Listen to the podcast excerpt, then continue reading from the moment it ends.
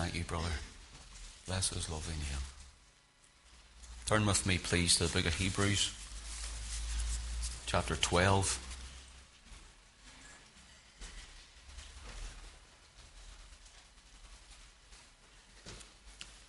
This will be, again, this is more like a, I know it's like a Bible study as such, but what we want you to do is to get these scriptures into you. Please download them. David's doing a fantastic job on the website there and Facebook page. They're all down free to download. You know, we actually got people this week coming on to continually follow us every week from India and from Jakarta in Indonesia people just coming from all over the place. And there was actually a man in Scotland got in touch with us to follow us that he actually got a CD from here and he's listening to the CDs and he gets them, whoever's sending them over, almost every week. So Denise, your is going out there too. CDs in Scotland and he's listening to them in Scotland. So there's people still spreading, things are still moving. So get CDs if you want or download these. And these words that I'm, uh, that I'm opening up in these verses, these are important for us. Important for you and for me to, to be able to chew these over, that we can think of what the Lord's telling us and where we are as Christians and believers in our life and walk with the Lord. So keep your Bibles open, and if you want, you can flick with me or get it later on and listen to it and go through the scriptures. Hebrews chapter 12, please.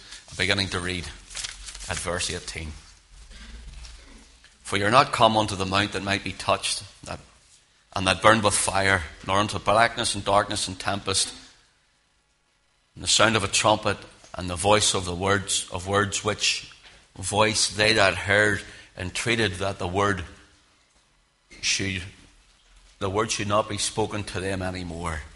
For if they could not endure that which was commanded, and if so much as a beast touch the mountain, it shall be stoned or thrust through with a dart.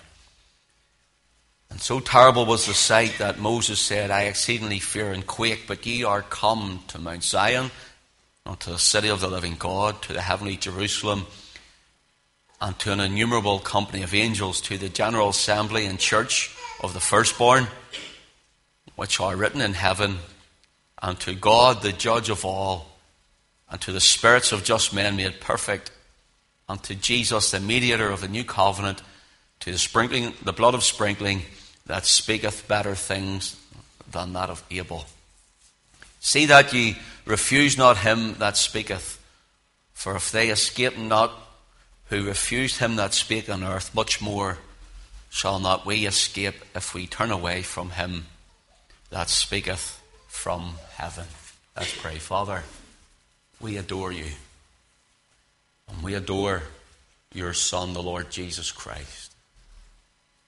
We thank you, Lord, that as we worship this morning, there was such a sense of you in this place. A sense of you touching hearts and, Lord, we believe just ministering to your people, touching bodies, Lord, for healing.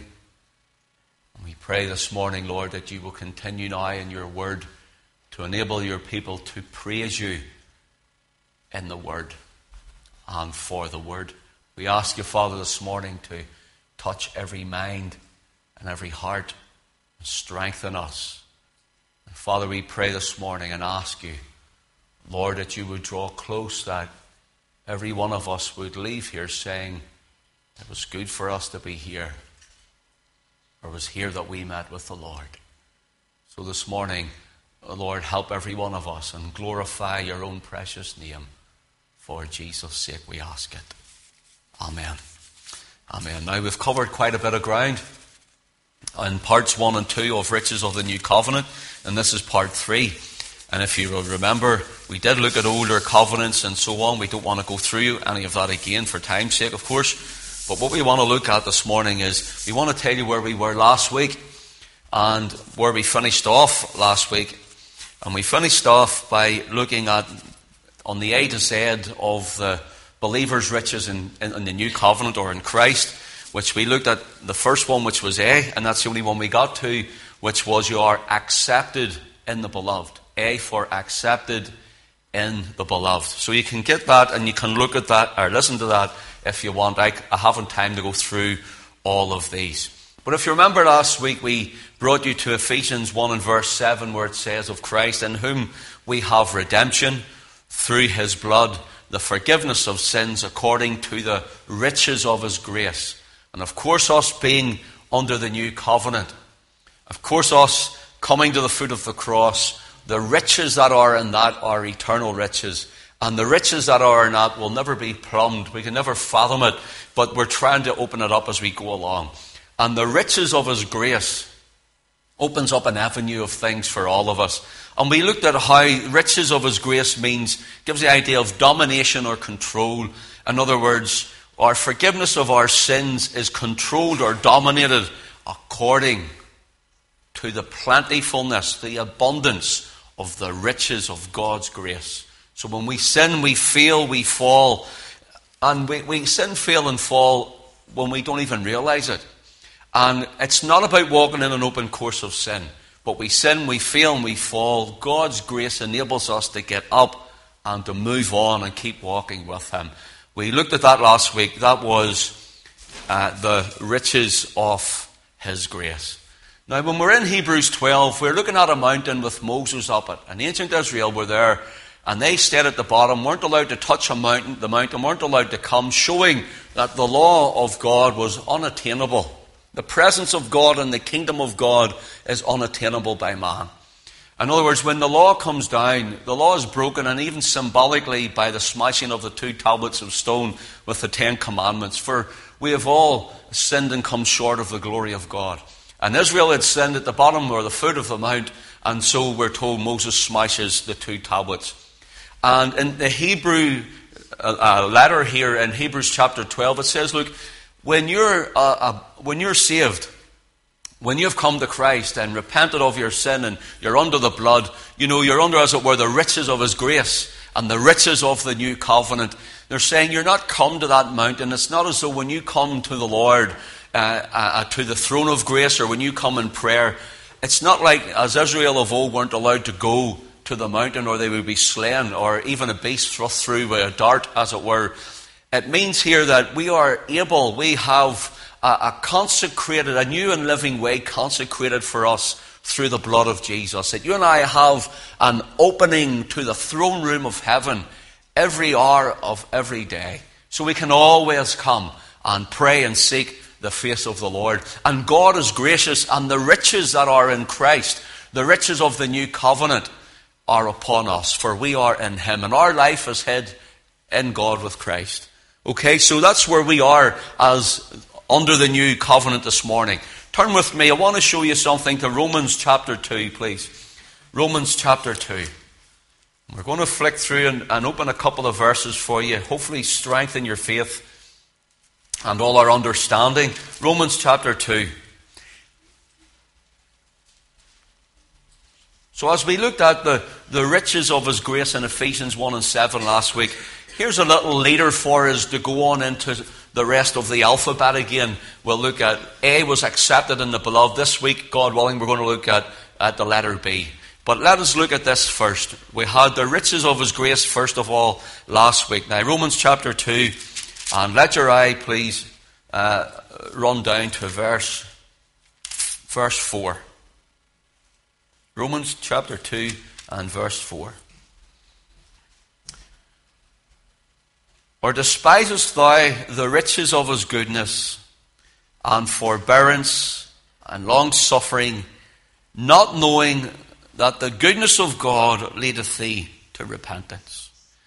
But after thy hardness and impenitent heart, treasurest up unto thyself wrath against the day of wrath and revelation of righteousness, of righteous judgment of God. Excuse me. Now notice this. Verse 4. Despisest thou the riches of his goodness? It was the riches of his grace in the new covenant last week. Here we have the riches of his goodness. The riches of his goodness. Now you see here where it says, Despisest thou the riches of his goodness.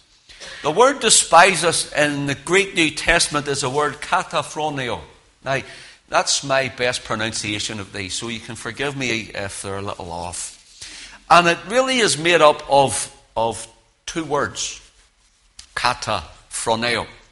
For example, the word phroneo uh, gives the, under, the word to understand or to have understanding. It means to be wise or to direct one's mind to a thing. To direct one's mind to a thing. When you're trying to learn something, you direct your mind to it. To direct one's mind to a thing to understand. That's phroneo. The first part, kata, means down. Down. And so the modern term for kata phroneo, it means to look down, but the modern term that we could use what gives the idea of someone looking down their nose at something. Now, there are people who, when they're studying, they put their glasses on the tip of their nose and they look down their nose at what they're studying. To look down your nose to understand. Okay? But here, but here, the idea is to look down your nose at a certain thing, but to look down your nose as though you would look down your nose at someone who you thought was not up to your standard. Or you would look down, or someone would look down their nose at you as though, you know, huh, she thinks she's better than me. He thinks he's better than me. He looks down his nose at everybody. That's the idea of this. And here the apostle is saying, Do you look down your nose at the goodness of God? Do you look down your nose at the riches of His goodness? And here the idea is it can be to believers or unbelievers to whoever the word is reaching. In other words, those who have not yet come to faith in Christ, and there are those who think nothing of Christ nor his blood sacrifice. They look down their nose at him. They, who is this Jesus? You know, it's the, I don't care about the gospel. They look down their nose when you tell them about the love of God. And the idea that it is actually written here is a question and a declaration.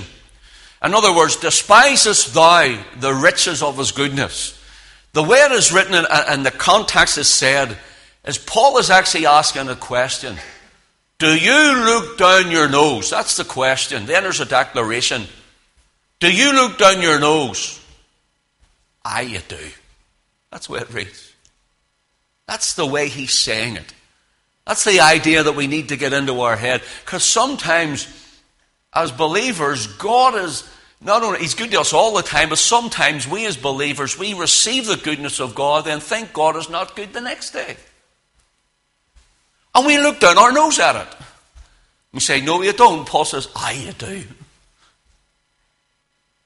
Or when God has answered the prayer and we haven't even returned thanks, even like the nine lepers that were healed, they go on and only one returns. Paul says, You look down your nose at it. In other words, God has given us the desires of His heart according to His riches. Don't look down your nose at it.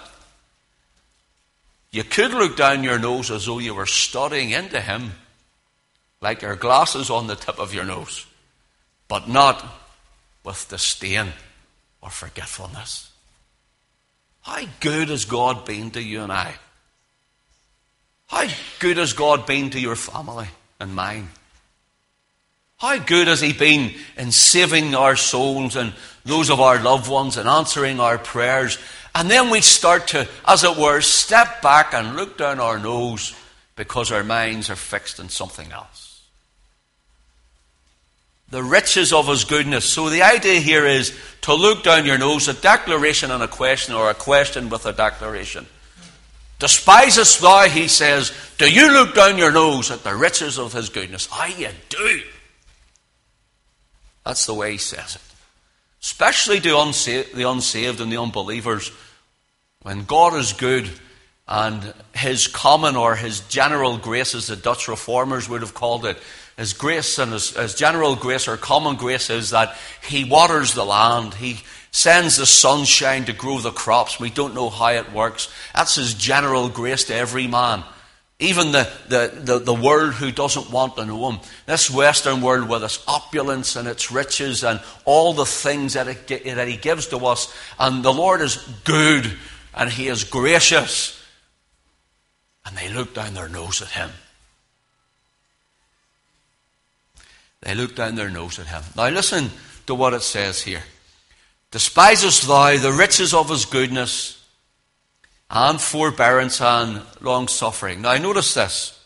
See the riches of his goodness. The word riches here, I think last week I pronounced the word maybe a little off or a little wrong. I, I, I just came to my mind when I studied this word, and it's the word plusios. I think I said plotos or something last week, maybe it's plusios. And it means wealth, abundance, abounding. Riches means wealth, abundance, abounding. Do you look down your nose how God's goodness is full of wealth for you?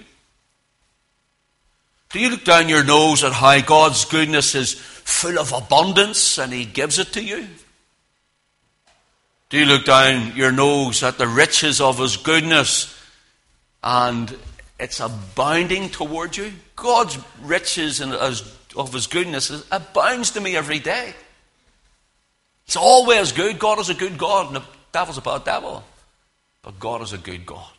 And that's the idea of the riches of His goodness. See the word goodness? It gives the idea of kindness, but it gives the idea of benignity.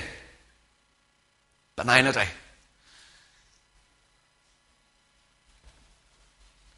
You know, when someone goes uh, for a test, they, they're hoping that that test is benign. It means, you know, it's not moving forward, it's, it, it won't destroy them. It's benign. It's not increasing or developing, it's benign. And the idea here is that our Lord's goodness is that He is seemingly benign to many people. He's kind and he's good, yes, but he's benign. In other words, God won't chastise his people, but he will. In other words, and they look down their nose at this. Ah, no, he won't. Yes, he will. Or the unsaved, God will not allow me to go to a lost eternity, to a, a place of burning or hell, whatever term you want to put on it. And the idea is that those outside of Christ, yes, He will. Or there is no wrath for, look, I'm getting away with what I'm doing. I'm living how I'm living. I'm treating things the way I treat it. I'm looking down my nose at this, at God's benignity. In other words, the unsaved think, is there really a God? Sure, where is he? Come on, strike me now as such. Testing God, trying God. And the believer who has no conviction of, of the sin of, of, the, of what they're doing, the wrong living, uh, they think, well, God's benign and doesn't know and doesn't see, but then they don't really believe that He exists in. For if you and I really truly believe that God is real, that God is alive, that God is living in our being and in our hearts, that God is God of very God, He is the supreme being, the great deity. And if we believe that He sees all, knows all, that He is all in all, then you and I, no matter where we are, when we are, no matter what we think or what we do, we will be conscious of Him, for He lives in us. He lives in us. And we live in Him. In Him we live and move and have our being. So to look down our nose to think God does not chastises a, another thing that is wrong. It's His Word entering our hearts which should change us and turn us around to cause us to walk before Him. So look what Paul says here. He says, Do you despise? How you do. The wealth, the abundance, the abounding goodness, kindness, the benignity of God, for God has not poured out wrath on this world yet Peter tells us that he will. God will not flood the earth again as We, we know the Noahic covenant we talked off in the first part one of this study that the Noahic covenant was the rainbow and God won't flood the earth, but God will answer by fire one day and renovate this earth, as it were, and change this earth. So people think He's benign, that there's nothing happening. But God is always working. He's working for your benefit. He's working on your behalf. God's already in your tomorrow. He's already got it planned. He's already working in front of you. He's never caught out. He is in charge, in control, and He's good to you. Let's not look down our nose with disdain, but let's look, if we have to, down our nose with our glasses, as it were, on the tip, in order to study, to know Him, to study His Word, to be in His presence, to see where God is leading us and all that God is doing for us. That's the idea that we need to get to. For God's benignity does not mean that God is dead. We said again. God's benignity does not mean that God is dead.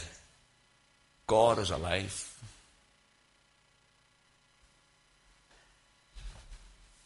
The word forbearance gives the idea of a holding back or a, a truce of arms. A holding back or a truce of arms. In other words, you and I were at war with the Lord in the sense that we were at enmity one with the other. And Christ in the new covenant came, He joined us together, reconciled us back unto our God. And so there's a truce held out to the rest of our families until they come in to the fold. The wrath is not yet, as it were. The wrath is looming, abiding, but God is holding back. See, in the First World War, Britain and Germany we talk about winning the war. Really, there was just an armistice. They ceased fire, held back their arms. That's how the Second World War happened, for the armistice was really broken. And here the idea is that God has held back his arms for the ungodly. God is holding back in his forbearance. In other words, he is holding back, but Whenever he wants to break ranks, he is well justified and able to do so. His forbearance, his benignity, and people think he's some big lord's daddy Santa Claus in the sky. You know, our God is a consuming fire. And he is not benign but living. He is holding back his wrath. You know why he's holding back his wrath? because he's full of grace.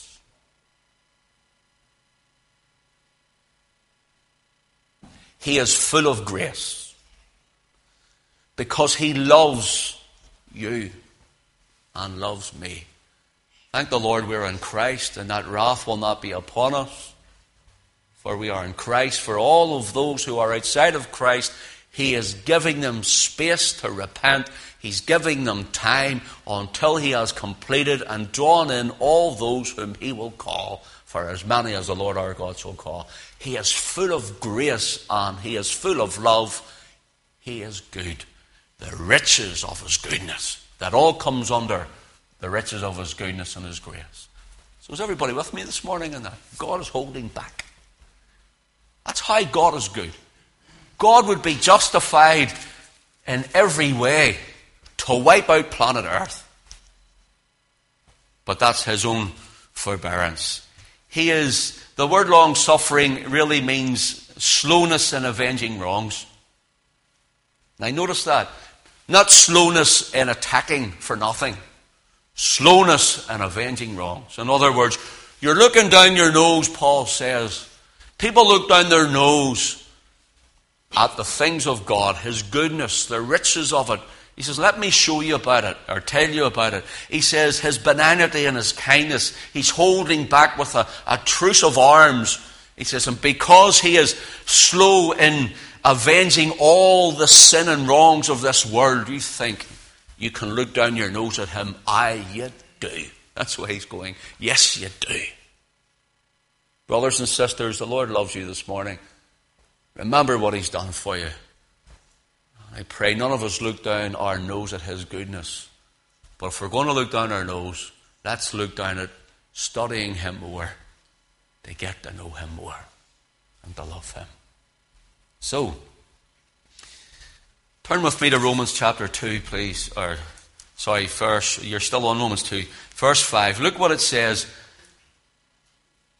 But after that, the hardness and impenitent heart treasurest up unto thyself wrath against the day of wrath and revelation of the righteous, notice the righteous judgment of God. You're learning about the righteous judgment of God. Here, the, those who are outside of Christ are looking down, despising the riches of God's goodness, looking down their nose at this. And Paul says, You're treasuring up the wrath of God to yourself. Now, the word treasure up means to gather, to heap, or to lay up in store. To gather, to heap up, to lay up in store. In other words, they're living, every day they're living God's forbearing. God's not answering by fire yet. God is holding back in His love and grace and mercy God's wrath, his anger. Many of the times the word wrath gives the idea of a snorting animal like a horse. That's the way it gives the idea. But God's love overcomes that. God's love overtakes that. And you think about this as a believer. You and I had plenty of treasure laid up in store all of our sin, all the things we desired, all the things we loved, things we wanted to do, the life that we lived. All of those things we had laid up in store, and the wrath of God was like this. Gives the idea of this animal. Anger, boiling point. And God was righteous. Righteous judgment to judge you, to judge me. God was righteous in it. God was justified in sending us to hell. Now, here is the riches of his goodness. That as he, as it were, pent up in wrath against our fallen humanity and our depravity, He's seen through it with His grace. He showed us His love and overcame His wrath. And He gave His Son to die for us. That's the new covenant. Now, isn't that, isn't that good? Is that not the riches of His goodness? And not only does He save us, but everything that is in Christ, we have. Instead of that wrath abiding upon us, we have the Son. We have life, abundant life, eternal life. We have the Holy Ghost residing in us, and God overcame, as it were, His own wrath by His own love and loved me and loved you and gave his son. So, Paul says that the goodness of God leadeth thee to repentance. The goodness of God leadeth thee to repentance. See, in the Gospels, Matthew talks of our Lord being baptized and he's led into the wilderness by the Spirit of God. Mark talks about him being baptized and is driven into the wilderness. And Luke talks about him being baptized and he is led. So he's led, driven, led. So was he led or was he driven? The idea is he is totally immersed, engulfed in the sphere of the Holy Ghost. He is totally immersed and he is totally engulfed in the sphere of the Holy Ghost. In other words, that which drives him, he finds, is that which leads him. Look, here's the thing speaking on God's elect, who do we preach to? I hope I preach to God's elect and go and speak to one person, say, I'm talking to you? No, we preach to everyone and leave it up to God. And the idea here is is he driven or is he led? It's exact same. We are, we are to be led by the Spirit, but we're found that he's the one who's driving us, carrying us. Yet he's so gentle in his leading, he's so powerful in his driving. And the idea here is that, he, that the goodness of God leadeth thee to repentance. The word lead means he induces us himself and his goodness. It does mean drive also. And he induces us with his goodness and his spirit. And we see that goodness that we have shown you this morning. And it leads us to repentance. Now, see the word repentance here? It's a word metanoia. It comes from the word metanoio, the, the word that's commonly used for repentance. It's basically the same. But do you know what the word means? It means reformation. Do you know what Reformation really means? We talk about the Protestant Reformation. You know what Reformation really means? To make better by the removal of faults. To make better by the removal of faults. And that's what Martin Luther and others like him wanted to do when he nailed the 95 Theses to the door in Wittenberg Cathedral in 1517. He came and said, Look, the church is in dire fault here before God. This has apostatized, become Babylonian. And he nails the Theses to the door. He says, This is what we need to do to repent, to make better by the removal of our faults. Of course, that wasn't accepted. So the Reformation, here Paul says that the, the, the, the sphere in the Spirit of the Spirit induces us, we, the goodness of God overcomes us we see who He is to us, and it causes us to live right.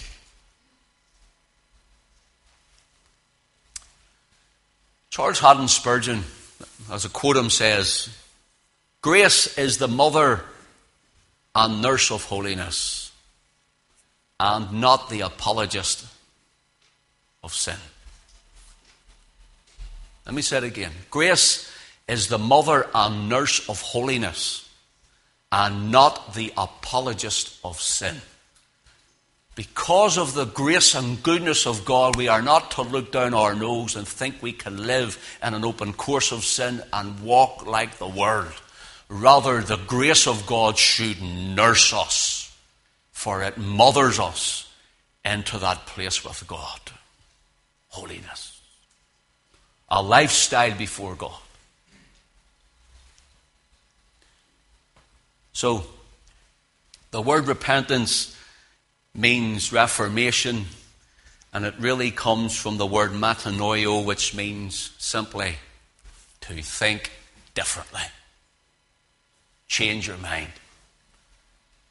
And when we're lacking in faith and doubts come, change your mind. That's repentance. Change your mind. Get into the Word of God.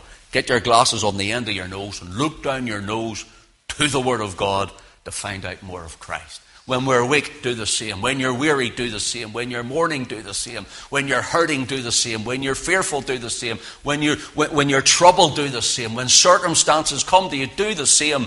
And remember, the goodness of God will lead you to a change of your mind. When you're sick, do the same. Read the scriptures, read the promises of God, claim them as your own, and say, Lord, I'm standing on thy word, for you can do exceeding and abundantly above all I could ever ask or think, according to the power that worketh in me. What is that power? It's the same power which raised Jesus from the dead, the Holy Spirit of God. Now, that's what Paul's saying. We've only opened up that one verse in a bit. We haven't got the ABCs yet. So I want to finish with this. Romans chapter 3. Romans chapter 3. I'm going to take my time at these as the weeks go on, for these are a study in themselves. You, you get them. If you get the grasp of the goodness of God as I've shown you here, I believe the Lord was opening our hearts there and opening our minds and letting us see these things. As I said, this is more like a Bible study, I suppose. Revelation chapter 3, verse 23. For all have sinned. That's you and me.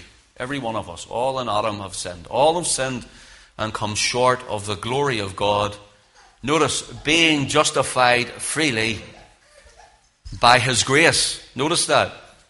Through the redemption that is in Christ Jesus.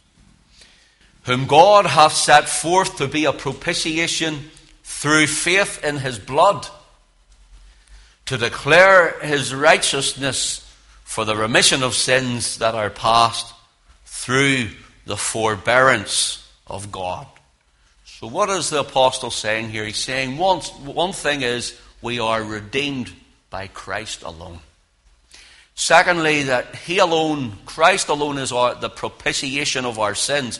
The word propitiation means that He is where we find mercy. The mercy of God. And the mercy of God is when we do not receive that which we do deserve. That's the goodness of God. That you didn't receive what you deserve, that I didn't receive what I deserve, to be lost, separated from God forever, to be launched out into eternity, and to stand before God in my sins and in my transgressions, that I would be judged accordingly, and God would be righteous to condemn me as a condemned man to eternal punishment. So God at the minute, His forbearance is holding out. His wrath is not yet poured out.